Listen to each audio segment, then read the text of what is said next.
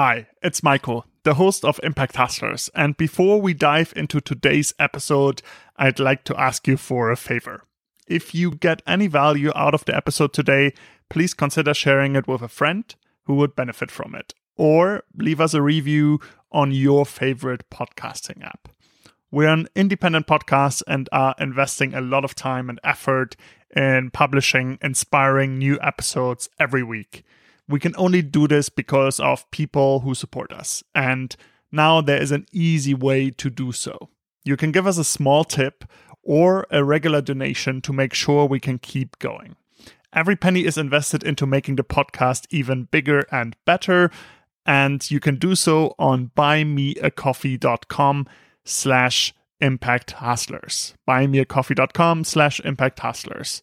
Thanks very much for your support. Thanks for listening and let's get into the show. Impact Hustlers, the podcast on entrepreneurs and changemakers that are creating solutions to the world's biggest problems. Impact Hustlers is brought to you by Fast Forward 2030 and Real Changers. Visit fastforward.com to learn how to include the global goals into your business model and realchangers.com to find talent and careers with impact. And this is your host, Maiko Shafrat.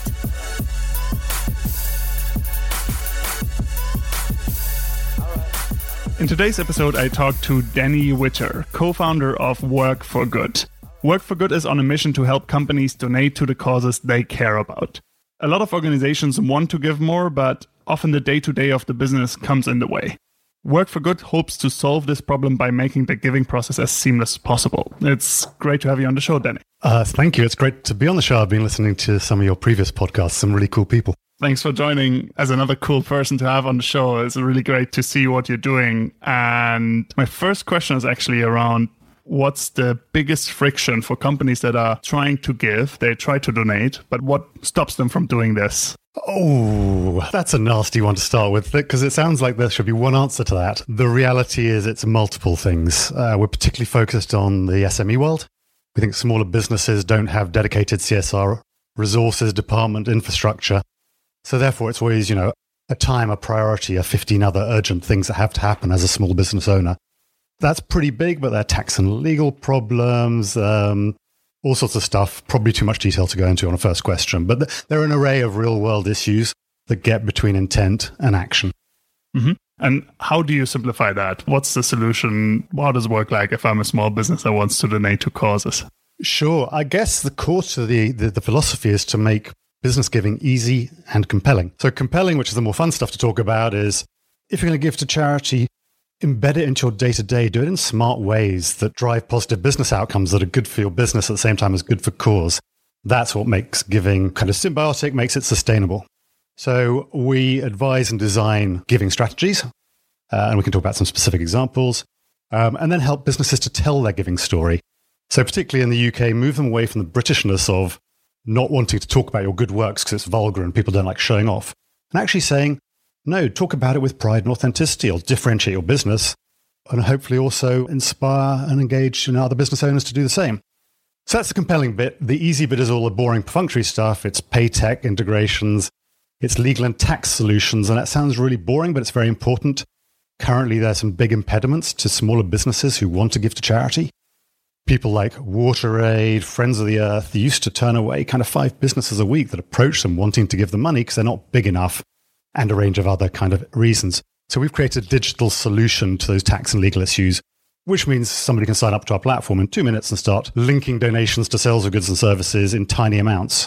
Whereas typically a charity might want a minimum £25,000 a year, below which they're unable to negotiate all the docs that are required as a matter of policy. So we've made all the kind of perfunctory stuff easy. A, a, Work for Good business member has an online account from which they can settle up giving pledges and a few little clicks to multiple charities, keep all of their tax deductible receipts in one place. We've created this tax and legal solution to the behavior, etc. So we've just made the doing very easy, and then hopefully we help them to do it in a way that is good for business too.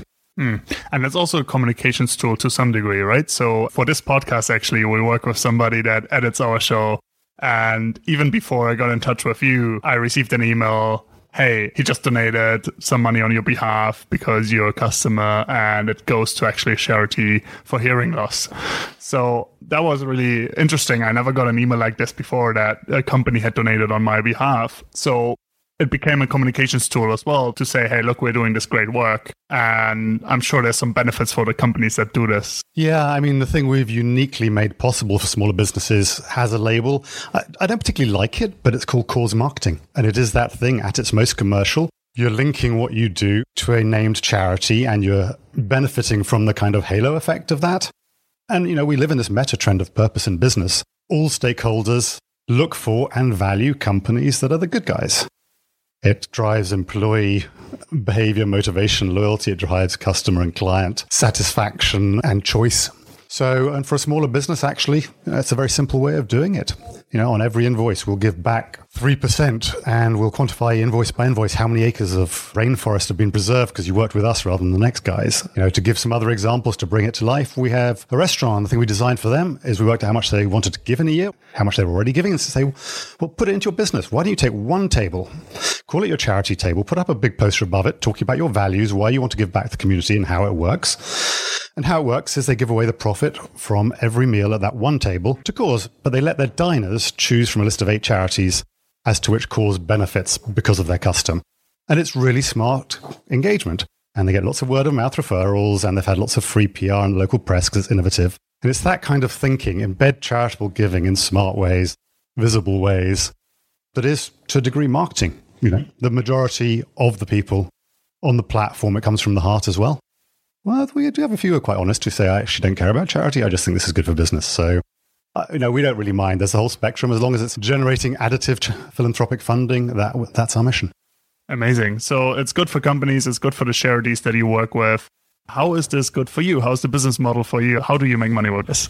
Yeah, absolutely. Actually, originally the plan was to be a charity, not charge anybody anything. And then having taken a lot of enlightened um, uh, thinking on the subject, we worked out we're going to do more good if we set up profit with purpose. And we have a revenue model. It's going to cost us a lot of money to even get to break even. So this isn't a get rich scheme, but um, very much our intention is to be able to run this sustainably at scale. And for that, we have two parts. We charge businesses what we think is a relatively token annual membership subscription. It's based on the size of the company in terms of number of employees. It starts from as little as £25 a year for a sole trader. We also deduct from the charity flows 5% to further fund the work.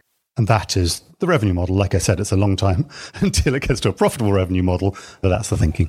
Yeah. What led you to decide in the end to set it up as a for profit? You said there was a bit of a thought process of debating between a non-profit for profit. Yeah, I guess I guess two parts. The early thinking was what will give us the operational flexibility and freedom to fund this and drive it to scale.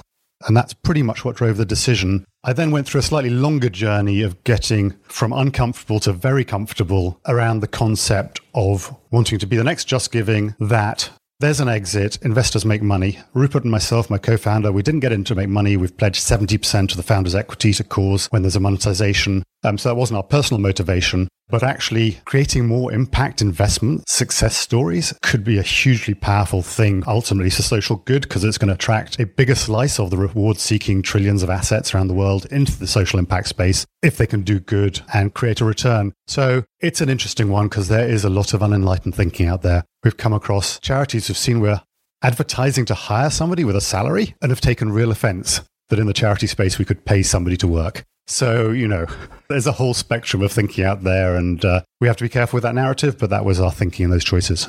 I think it's always an interesting debate. I actually, in my high school times, I used to work as a side job as a charity fundraiser. So on the street, basically one of these annoying people. I think is the, the term you're looking for. yeah, working for WWF. And obviously, there has been a lot of criticism because, at least when I did it in Germany, these people were paid quite well. If we did well, we got paid very well.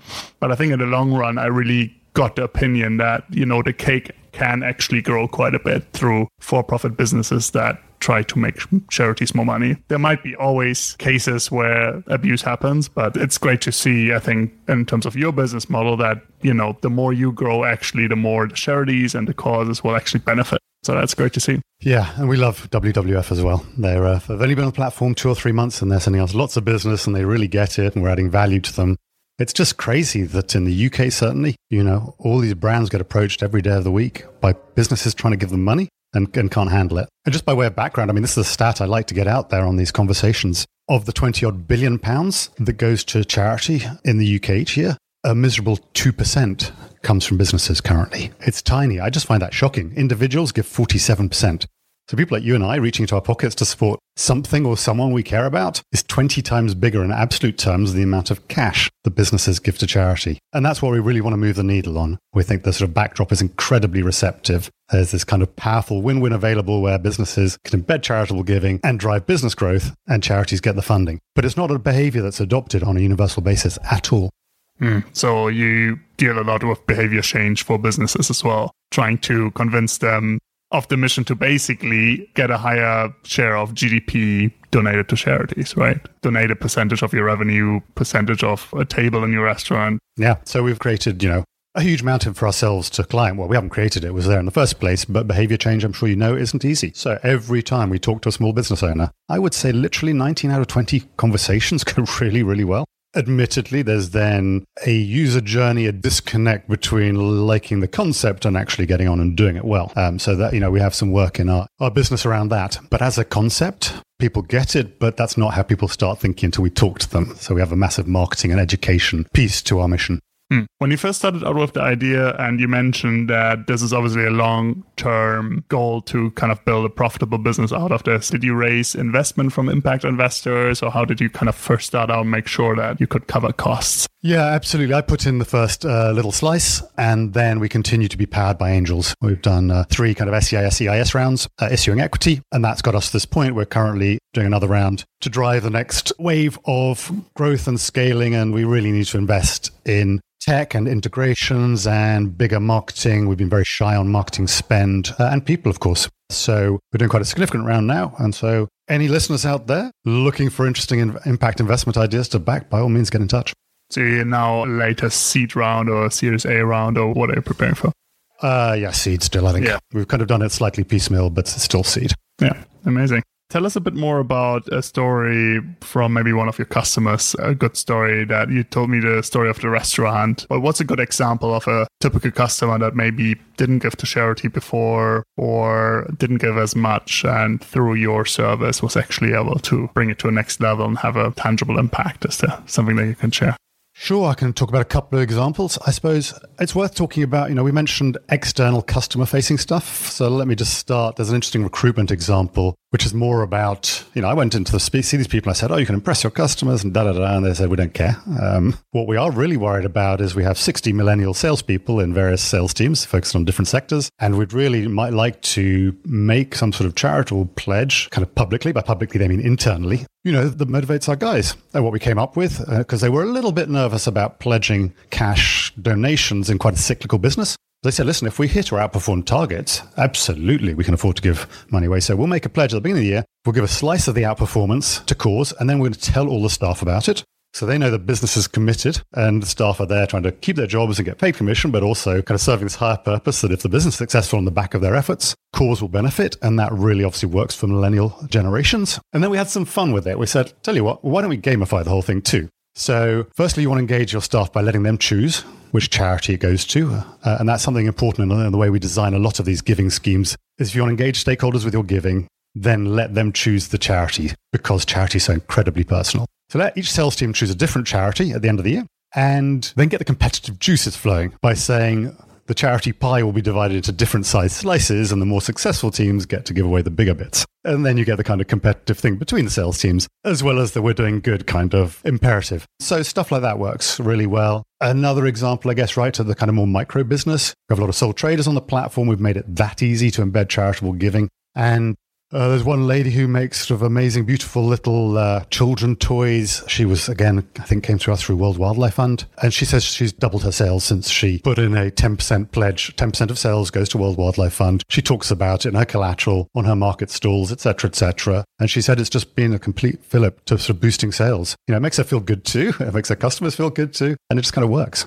Mm, amazing. Everybody wins in that model, right? When you first started out, I think your co founder Rupert had quite a personal story why he started the business. And then you joined just shortly after the idea was formed. That's right. What motivated you and Rupert to start everything, and why did you join on this mission? What was it the kind of itch that you responded to there? Yeah, sure. I guess let's tell Rupert's story first. So was his idea. So basically, Rupert has his eldest daughter has two very rare genetic diseases. She's got a, a bad heart and brittle bones. And she's had something horrible like 17 major surgeries before the age of five. Uh, and Rupert was understandably thinking how any parent would think, how can I do something good? How can I raise some funds for the Evelina Children's Hospital where we've, you know, saved her life on so many occasions? And he was thinking, I'm just too busy. I can't spend six months getting fit enough to run another marathon, to nag my friends and family to contribute to this cause I care about yet again. And at that moment, he got approached by client and they said, Would you mind running a one day workshop for a bunch of senior managers? We need to do it quickly. And he normally would have said no because he's hugely busy at the time. And he said, Tell you what, I'll squeeze it in, but I'll give the £2,000 to the Evelina Hospital. And kind of three cool things happened. One, he went, That was a lot easier than running a marathon. Secondly, his relationship with the client was hugely improved in terms of just going to this values level because they were so impressed about, you know, what had just happened. And thirdly, his team at work were extra motivated because they're kind of serving this higher purpose at the same time as doing their job professionally. That was his light bulb moment. Why don't more businesses embed charitable giving into what they do as an efficient way to raise funds for cause? Because you're kind of doing what you're best at. You're monetizing your expertise. But also, if done well, it's kind of, you know, good for business because it engages your stakeholders. So that was his story. I then met him, my story very briefly. Did 25 years of investment banking. No, it was a great career. I don't disrespect it. I never really loved it, though, if I'm honest. And I met Rupert towards the end, and he was looking for advice as to how to set this thing up and how to fund it and everything else. And I exited investment banking four years ago for a number of personal reasons, one of which is I wanted to take all of my energies into doing good because I'd spent several years kind of juggling both worlds at Deutsche Bank. I chaired the charities committee. I got involved in some of the programs we sponsored, mentoring social entrepreneurs, finding myself spending the day in prison training people how to make a better future for themselves. And I was getting all my personal growth from that kind of cool stuff. So I left banking and then I kept in touch with Rupert and I realized that between the business he runs and his three young kids, he had no bandwidth. And I just thought this was too powerful a concept to leave in a drawer gathering dust. So I told him I'd get it started. And I thought, uh, you know, I thought I'd give it six months of my life pro bono. And uh, as I'm sure any other founder will laugh about, three and a half years later, I'm still unpaid. And it's been an amazing journey. Amazing. Well, tell me about some of your achievements in the last three and a half years. And then maybe lastly, we'll move on to the future plans. But first of all, how has that journey been the last few years? Wow. Um, where to start? Let's start on the positives. Um, we have probably 750, 800 registered business and charities on there. We uh, very established on the charity side. We've got two thirds of the top 20 brands. We never thought charities would be part of the distribution story in the early days, but actually they really are starting to sort of kick off for us, which is great. Of course, whilst they're the beneficiaries of the kind of cash flow, businesses are a key stakeholder in terms of the harder side of the kind of value exchange. And there it's been a more challenging journey, you know. I think I alluded to it earlier. Everyone likes the idea, but particularly for smaller business owners, taking them through that journey from concept to how is it actually going to work within their business model and getting them to embed it and make it continuous has, has, had some challenges. So we're just doing a bunch of core research at the moment to understand some of that stuff better. We know what some of the issues are, and you know, it, particularly in terms of just making it effortless. Once somebody's made the decision, they're going to give. They're going to promote this product line by doing X thing, or they're going to give Y% percent of every invoice back, or every time. Referrals is something people use commercially a lot to say, because a lot of businesses do really well in terms of their growth by existing users referring other people. And using a charity kicker, a charity pledge to do that, seems to work more powerfully than just saying you'll give somebody money or a discount or something. So just saying, if you refer somebody to me, you know, I'll give £100 to a charity of your hmm. choice. And I think I came across some studies in the past that even studies have shown that people are often more motivated by such pledges for where you promise to give to somebody else and not necessarily they receive some bonus points or some money as a reward for referring somebody, but they know it will benefit a good cause. Is that what you found as well? Yeah, absolutely. Absolutely. So, anyway, long story short, back to your thing. We know we need to make the tech more integrated. So, currently, it's very easy. It takes 20 seconds to create what's known as a commercial participation agreement between you and any charity, however big, without having to promise them £100,000 digitally, without, you know, even having to approach them. So, it's easy. But we don't have integrations. We don't have sort of open APIs, plugs, plugins into online B2C commerce We're going to be doing accounting software integrations as well with people like Xero, etc. Very keen on what we're doing. But that stuff will take time and money. And we're a small team and there are a lot of other sort of uh, fires to fight. So when we can have those integrations, a business owner makes a decision and then all the cash flows happen automatically, all the accounting software things happen automatically, then it's going to be much more integrated, continuous. And also, we need to establish our brand, you know, our, our logo. Everyone loves it. The kind of paperclip folders of heart. Everyone comments on it and really likes it. Whilst it's not universally recognized, businesses are wearing it digitally and physically to kind of tell their giving story. But it'll be much better when it's more universally recognized. And frankly, when we have a bigger community, a bigger tribe. Because again, people want to be part of something bigger than themselves. And thus far, possibly back to our lack of marketing spend and other things, we haven't yet created that profile. And I can't wait for us to do that. Mm-hmm. With that, let's talk about the next 10 years. If you think about the next 10 years of your business, how does the world look like? A world where you succeeded as a business. How does the world look like in 10 years if you succeed? I think it, you know, we move that 2% to something very different and create a massive additive channel of philanthropic funding. It becomes the expectation, the default, that business is about more than profit and they are very transparent and explicit as to what their give back is. And, you know, because some people don't think giving cash isn't the right way to give, but actually it is very transparent and very simple as well.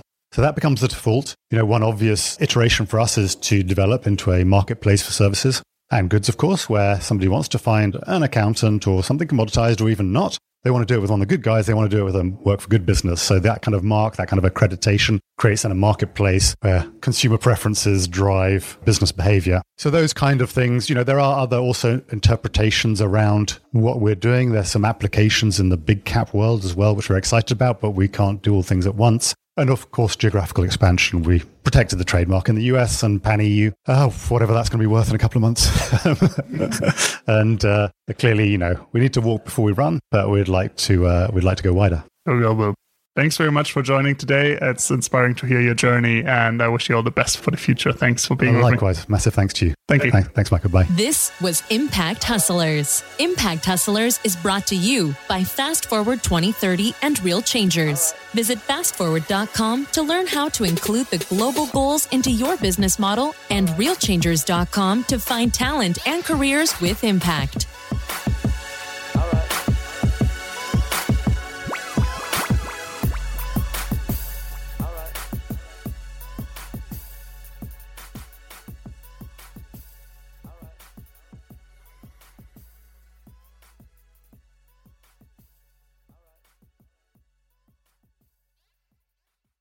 Thanks for listening to today's episode. If you enjoyed this episode, please subscribe, share the episode, leave us a review, and consider becoming a supporter on buymeacoffee.com slash impact hustlers. This means a lot to me. Thank you very much for tuning in and see you next time. Bye.